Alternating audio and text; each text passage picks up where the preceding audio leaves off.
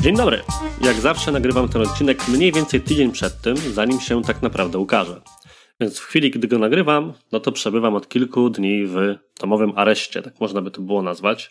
Dla mnie praktycznie business as usual w tym zakresie, że nie jestem jakimś demonem życia towarzyskiego, klubowego czy kulturalnego, no z tym ostatnim zdecydowanie najczęściej, więc nie różni się to aż tak bardzo od mojego standardowego tygodnia. Poza faktem, że wszelkie szkolenia czy spotkania z klientami po prostu się przesunęły. I szczerze mam nadzieję, że w sytuacji, w której będziesz słuchać tego odcinka, to będziesz już w drodze do pracy, a może na siłowni, a może gdzieś na mieście, czyli po prostu wierzę, że sytuacja powoli będzie się stabilizowała. Trzymam za to kciuki, jeżeli nie, no to cóż, będę po tygodniu słuchał tego podcastu z odrobinę kwaśną miną. Tymczasem mam dzisiaj dla Ciebie temat absolutnie na czasie. Temat, któremu poświęciłem już wpis na blogu i postanowiłem również opowiedzieć o nim w podcaście, czyli jest to praca zdalna. Teraz, z uwagi na okoliczności, praca zdalna jest tematem absolutnie na topie. Natomiast dla mnie, ponownie, jest to dzień jak co dzień od mniej więcej trzech lat. Dlaczego? Ponieważ moja agencja, czyli Digitalk, od samego początku swojego istnienia działa tylko i wyłącznie w tym modelu. Dlatego dzisiejszy odcinek całkowicie poświęcę na to, aby opowiedzieć Ci o moich doświadczeniach z pracą zdalną i nie tylko. Zaczynajmy.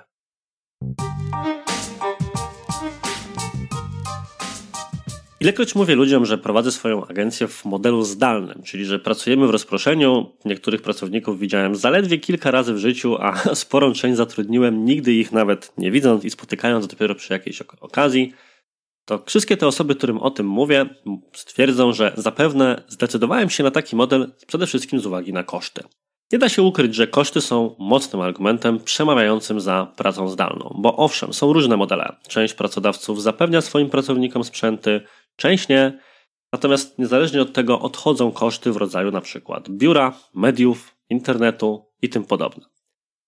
Rzeczywistość jest jednak taka, że po pierwsze, ja nigdy nie planowałem mieć dużej agencji, gdzie duża dla mnie to jest co najmniej kilkunastoosobowy zespół. W tej chwili jest nas dwadzieścia trzy osoby, natomiast jak myślałem o założeniu firmy, to tak naprawdę myślałem na początku, że na cały czas będę sam i będę wyłącznie konsultantem, ale rzeczywistość i zapotrzebowania klientów mnie zaskoczyły. Później długi czas utrzymywałem, że będzie nas około pięciu sześciu, później, że pewnie tam zatrzymamy się na dziesięciu i po tym czasie zespół przestał mi już wierzyć w moje zapewnienia, że się nie skalujemy. I jakoś tak wyszło, że skalujemy się całkiem dynamicznie, na początku tego roku szczególnie. W tej chwili, jak wspomniałem, są nas dwadzieścia trzy osoby i to już się robi kilka problemów w zakresie organizacji i nie tylko. Ale to temat na inną okazję. Wracając do powodów, dla których zdecydowałem się na pracę zdalną, to prawdziwy powód to był tak naprawdę mój styl pracy. Z uwagi na to, że sporą część tygodnia, miesiąca zajmują mi wyjazdy do klientów, spotkania z klientami, prowadzenie szkoleń czy występowanie na konferencji, to te dwa trzy lata temu bywały tygodnie, gdzie nie pojawiałem się w domu praktycznie wcale. Długi czas prowadziłem też sporo zajęć na studiach podyplomowych i one też potrafiły mi zajmować sporą część tygodnia. Stąd założenie jest następujące, że po co mam mieć biuro, jeżeli nie będę w stanie pogadać ze swoimi pracownikami? Bo tak naprawdę przez większość tygodnia mnie po prostu nie będzie. I to byłoby trochę głupie, gdyby dwie, trzy osoby czekały w biurze, aż łaskawie się pojawię, więc skoro tak czy owak musiałyby mnie łapać jakimś komunikatorem, albo online, albo telefonicznie, no to pracujmy w miejscach, gdzie jest nam wygodnie i nie zajmujmy sobie dnia dojazdem do biura, z którego praktycznie nikt nie korzysta. Drugim równie ważnym powodem, a może najważniejszym, był dostęp do talentów. Kiedy zakładałem firmę, mieszkałem jeszcze w Toruniu i nie mam oczywiście nic do rynku toruńskiego, natomiast hmm, po co mam wybierać wyłącznie spośród kandydatów, którzy są na rynku toruńskim, jeżeli mogę współpracować z każdym niezależnie od miejsca, gdzie on zamieszka? Jeżeli bym chciał pracować z kimś, kto mieszka w Białymstoku, wyłącznie dlatego, że uważam, że jest świetny i chciałbym go widzieć w swoim zespole, to czy szerokość geograficzna i właśnie wybór miejsca zamieszkania powinny mnie przed tym powstrzymywać? Praca zdalna wydała mi się więc czymś jak najbardziej naturalnym, szczególnie, że sam kiedyś jako dziennikarz wiodących portali pracowałem właśnie w formie zdalnej i wiedziałem, że da się to zorganizować. I tak to się już kula od mniej więcej trzech lat, a niedługo nawet już i czterech, bo jesteśmy bardzo blisko hmm, firmowych urodzin. Dlatego zdecydowałem się nagrać ten odcinek i podzielić się z Tobą kilka swoimi radami na temat organizowania pracy zdalnej jako takiej. I uwaga, nie będą to rady w zakresie tego, jak samodzielnie pracować. To jest temat na inny odcinek. Jeżeli uważasz, że byłoby to dla Ciebie ciekawe, żebym o tym opowiedział, to daj znać. Chętnie napiszę o tym na blogu, chętnie nagram o tym dedykowany odcinek. To, co na pewno mogę powiedzieć, to, że mnie absolutnie nie sprawdza się to, co zauważyłem, że wiele osób uważa za podstawę pracy zdalnej i pojawia się w wielu artykułach. Mowa o znalezieniu sobie jednego dedykowanego miejsca w przestrzeni, które będzie tym miejscem, które jest dedykowane pracy. U mnie działa to, ale na bardzo krótką metę. Mniej więcej po kilku godzinach kończy mi się poziom skupienia i zaczynam wędrować po domu. Chwilę popracuję na łóżku, chwilę na sofie, a chwilę przy stole w kuchni. W każdym razie każda taka zmiana miejsca to dla mnie reset skupienia. Naprawdę pomaga, więc polecam Ci akurat takiego protipa w zakresie indywidualnej organizacji pracy. Natomiast w tym odcinku chciałbym się skupić przede wszystkim na tym, jak funkcjonujemy jako zespół. Szczególnie, że prawdopodobnie z uwagi na wirusa wszystkie zespoły będą musiały przez jakiś czas, przynajmniej w tych kreatywnych branżach, w ten sposób podziałać. Wobec tego pierwsza sprawa. Praca zdalna to w żadnym wypadku nie jest praca o dowolnej porze. Jeżeli jesteś osobą, która nie musi kontaktować się z klientami, lucky you. Natomiast jeżeli jesteś w takiej sytuacji jak my, jako agencja marketingowa, to pracujesz w takich godzinach, w których pracują Twoi klienci. To nie oznacza oczywiście, że każdy jest przykuty do biurka od siódmej do piętnastej jak w urzędzie, czy od dziewiątej do siedemnastej jak w korporacji. Część zaczyna o siódmej, część zaczyna o dziewiątej, część kończy sobie chwilę wcześniej, część wychodzi sobie w ciągu dnia, ponieważ ma jakieś sprawy do załatwienia. No może nie w tych okolicznościach, ale zazwyczaj w ten sposób to funkcjonuje. Natomiast kluczowe jest, żeby mieć takie kilkugodzinne okno w ciągu dnia, kiedy wszyscy wiedzą, że mogą się z Tobą skontaktować. To wiąże się z drugim bardzo ważnym wątkiem. Wiele osób wychodzi z założenia, że praca zdalna to jest ta praca, kiedy łatwiej się skupić, bo nie ma nikogo, kto szturchałby Cię biurko obok, kto hałasowałby, nie ma osób, które śmieją się przy dystrybutorze z wodą albo ekspresie do kawy, czy nie ma osób, które nudzą się same w swoich zadaniach i przychodzą do Ciebie spytać, co tam? I jest to pewien pogląd moim zdaniem nie do końca słuszny, ponieważ w przypadku pracy zdalnej równie łatwo wytrącić kogoś ze skupienia. Pierwsza sprawa, sami musimy umieć się zorganizować i odłączyć od wszystkich powiadomień, które możemy dostać na komputerze, na komórce, czy na zegarku, czy z czegokolwiek człowiek tam korzysta.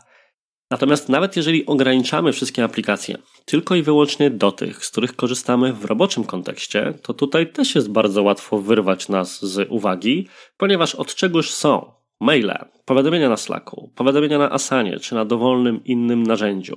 Wobec tego takie dwie rady ode mnie. Pierwsza sprawa, naucz się pracować w kilkugodzinnych blokach.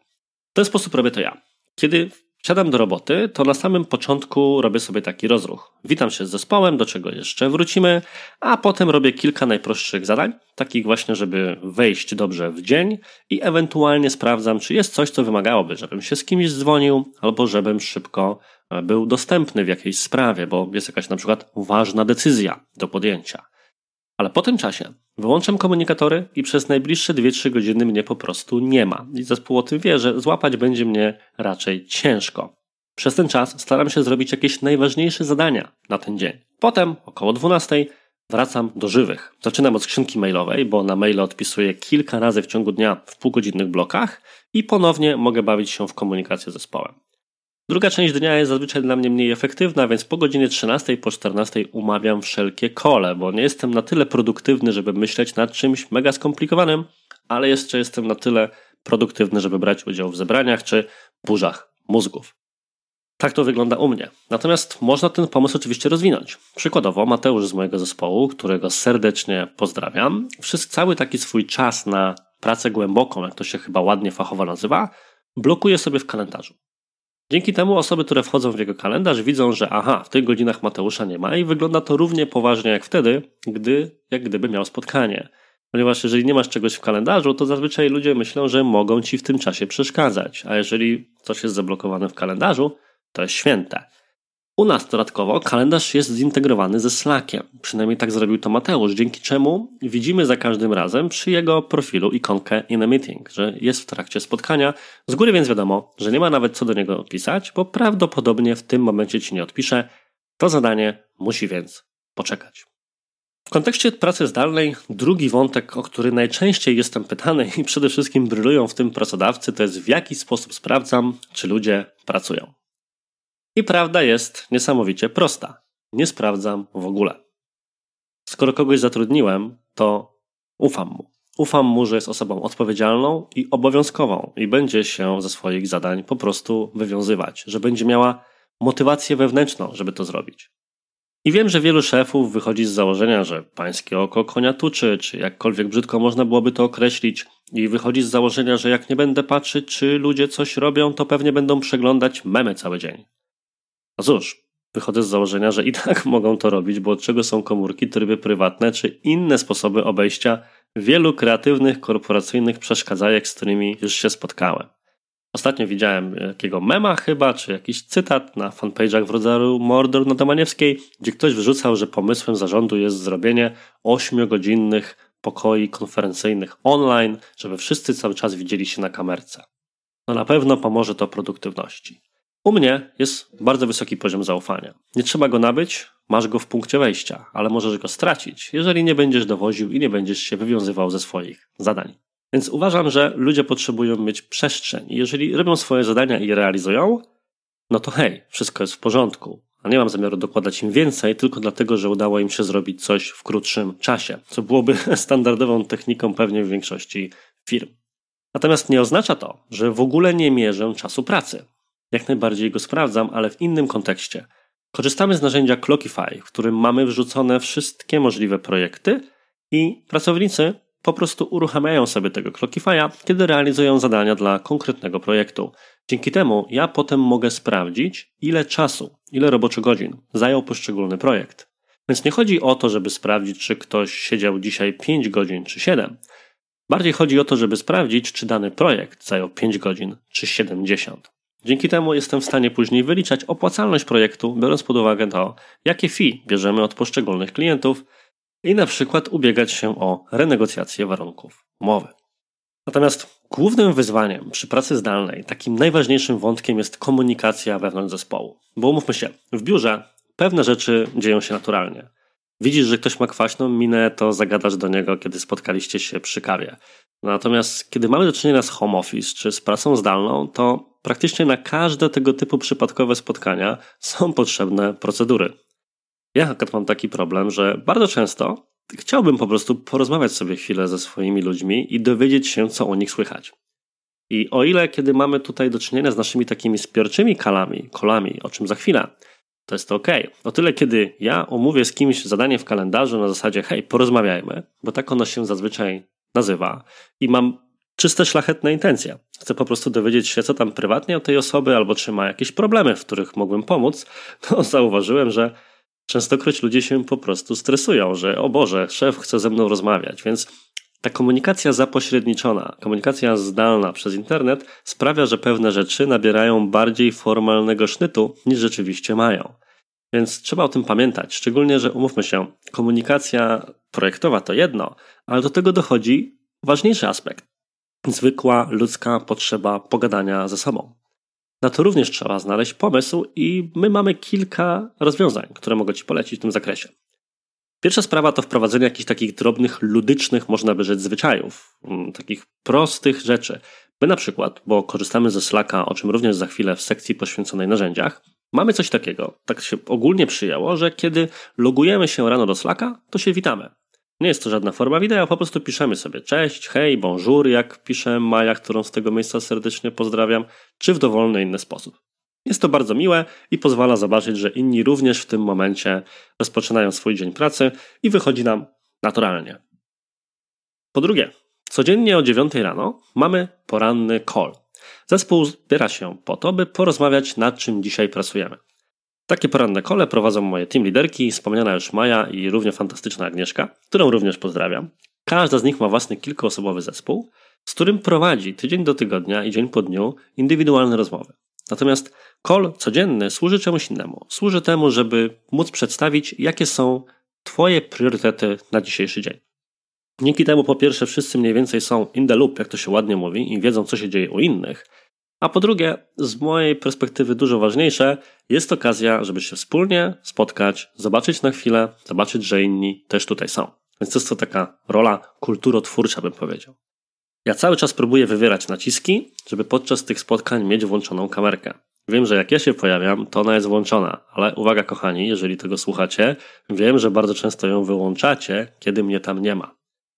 Natomiast uważam, że jeżeli Ty w swojej firmie będziesz chciał wprowadzić podobny zwyczaj, czy prowadzisz wideokonferencję, mimo problemów z internetem, czy ewentualną jakością połączenia, staraj się, żeby jak największa liczba ludzi miała włączoną kamerkę. Bo tu chodzi o emocje. Emocje, które wyczytasz wyłącznie z twarzy. Sam głos nie wystarczy, nie każdy jest didżejem na radiowym, więc to byłoby problematyczne. A że pracujemy na narzędziach Google i tak do wewnętrznych spotkań, jak i z klientami korzystamy z Google Meeta, to nie powinno być to żadnych problemów.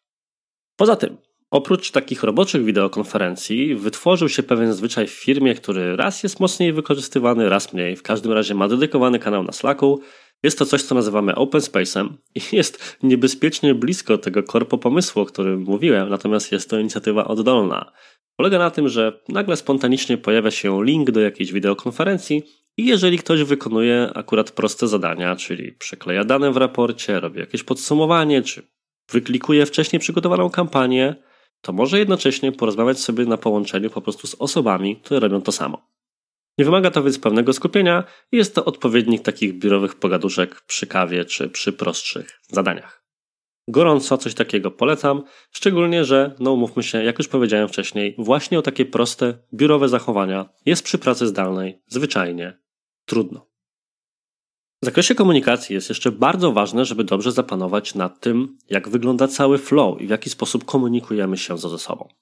Myślę, że główną zasadą, o której często się mówi, ale w bardzo małej liczbie firm funkcjonuje, a którą uważam, że należałoby wprowadzić odgórnie, szczególnie przy pracy zdalnej, jest coś, co po angielsku ładnie można określić No Internal Email Policy, czyli polityka braku maili wewnętrznych. Umówmy się, jest wiele miejsc, pod których możemy się ze sobą skontaktować jako zespół. Mamy od tego Slacka, Asanę, Google Drive'a czy inne komunikatory. Nie ma więc powodu, żeby wysyłać do siebie nawzajem maile, hej, które będą powolne. Mamy więc taką zasadę, że skrzynka mailowa jest zarezerwowana wyłącznie dla klientów. Dzięki temu wiemy, że jeżeli coś wpada już na maila, to jest ewidentnie ważne i wymaga uwagi. Natomiast powiadomienia na Slacku czy na Asanie można przez parę chwil przynajmniej zignorować. A skoro już przy narzędziach jesteśmy, to zaskoczę Cię. Nie mamy jakiegoś mega rozbudowanego ekosystemu w tym zakresie. Przeważnie jest tak, że kiedy właśnie pyta się ludzi o pracę zdalną, to oni przede wszystkim skupiają się na narzędziach, na których pracują. Z mojej perspektywy te rzeczy związane z kulturą organizacyjną są dużo ważniejsze, a narzędzia to jest tylko coś, co funkcjonuje przy okazji. Niemniej, jeżeli chodzi o nasz ekosystem, to przede wszystkim korzystamy z całego pakietu Google Suite. Dzięki temu mamy gdzie trzymać pocztę, dokumenty czy pliki na Google Drive'ie oraz mamy wystarczająco dobre narzędzie do wideokonferencji, jakim jest Google Meet. Czasami korzystamy z Zooma, ale raczej sporadycznie. Google Meet spokojnie wypełnia wszystkie nasze potrzeby na tę chwilę. Poza tym pakiet Google'a sprawia też, że możemy bardzo łatwo pracować na dokumentach z klientami, na przykład dopinać zmiany w umowie czy w harmonogramach, o których za chwilę, a nie przesyłać sobie właśnie mailowo nowe, zaktualizowane wersje dokumentów. Drugim bardzo ważnym narzędziem jest Asana. Asana to nasza próba zapanowania nad chaosem. Tam właśnie znajdują się wszystkie projekty. Każdy klient jest osobnym projektem, ewentualnie są też podprojekty w ramach jednego klienta. I czego nie ma w Asanie, to nie istnieje, a przynajmniej do takiego stanu dążymy.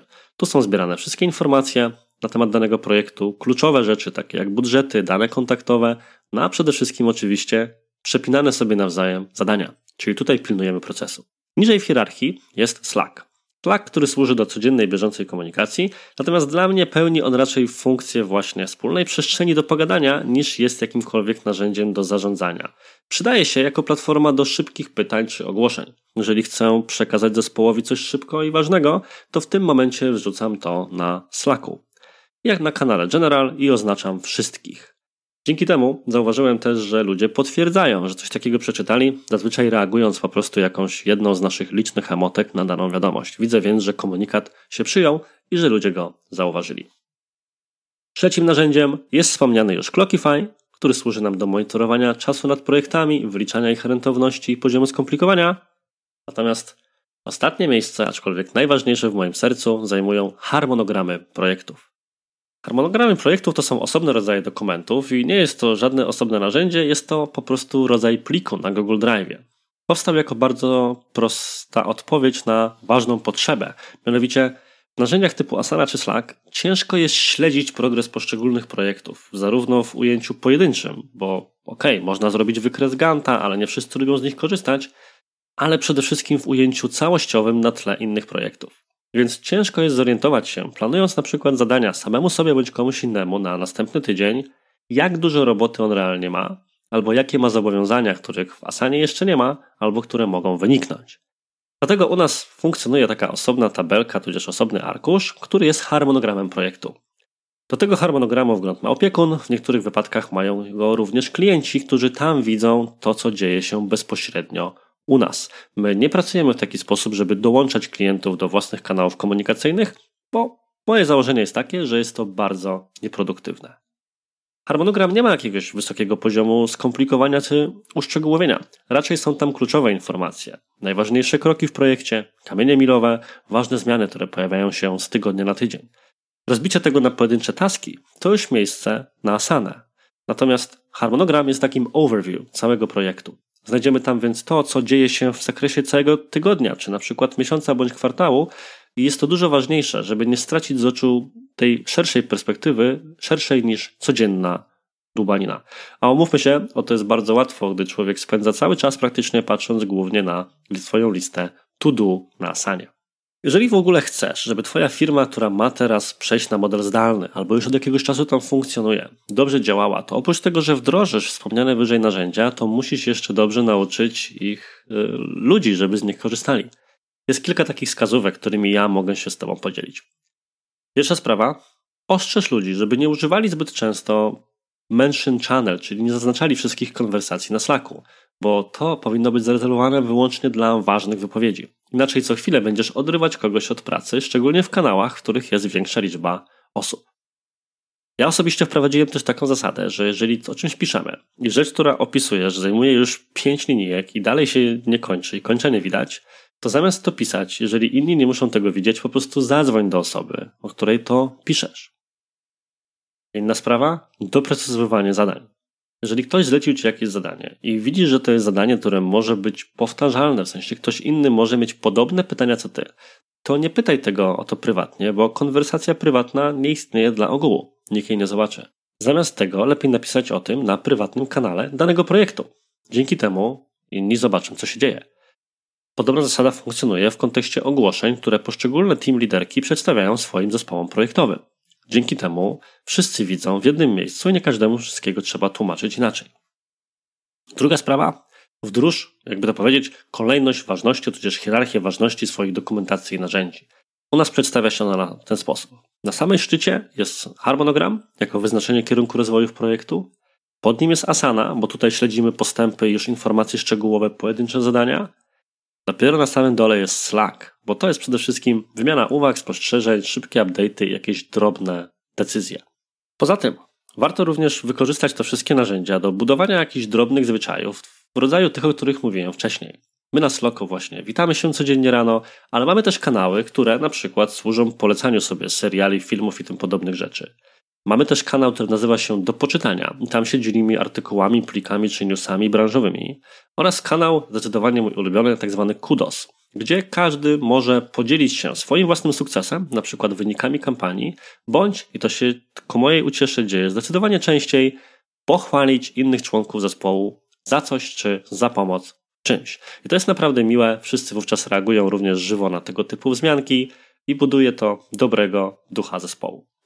I oczywiście, jak pewnie każda agencja, mamy również kanał dedykowany memom, ale mam nadzieję, że on nie ujrzy nigdy światła dziennego.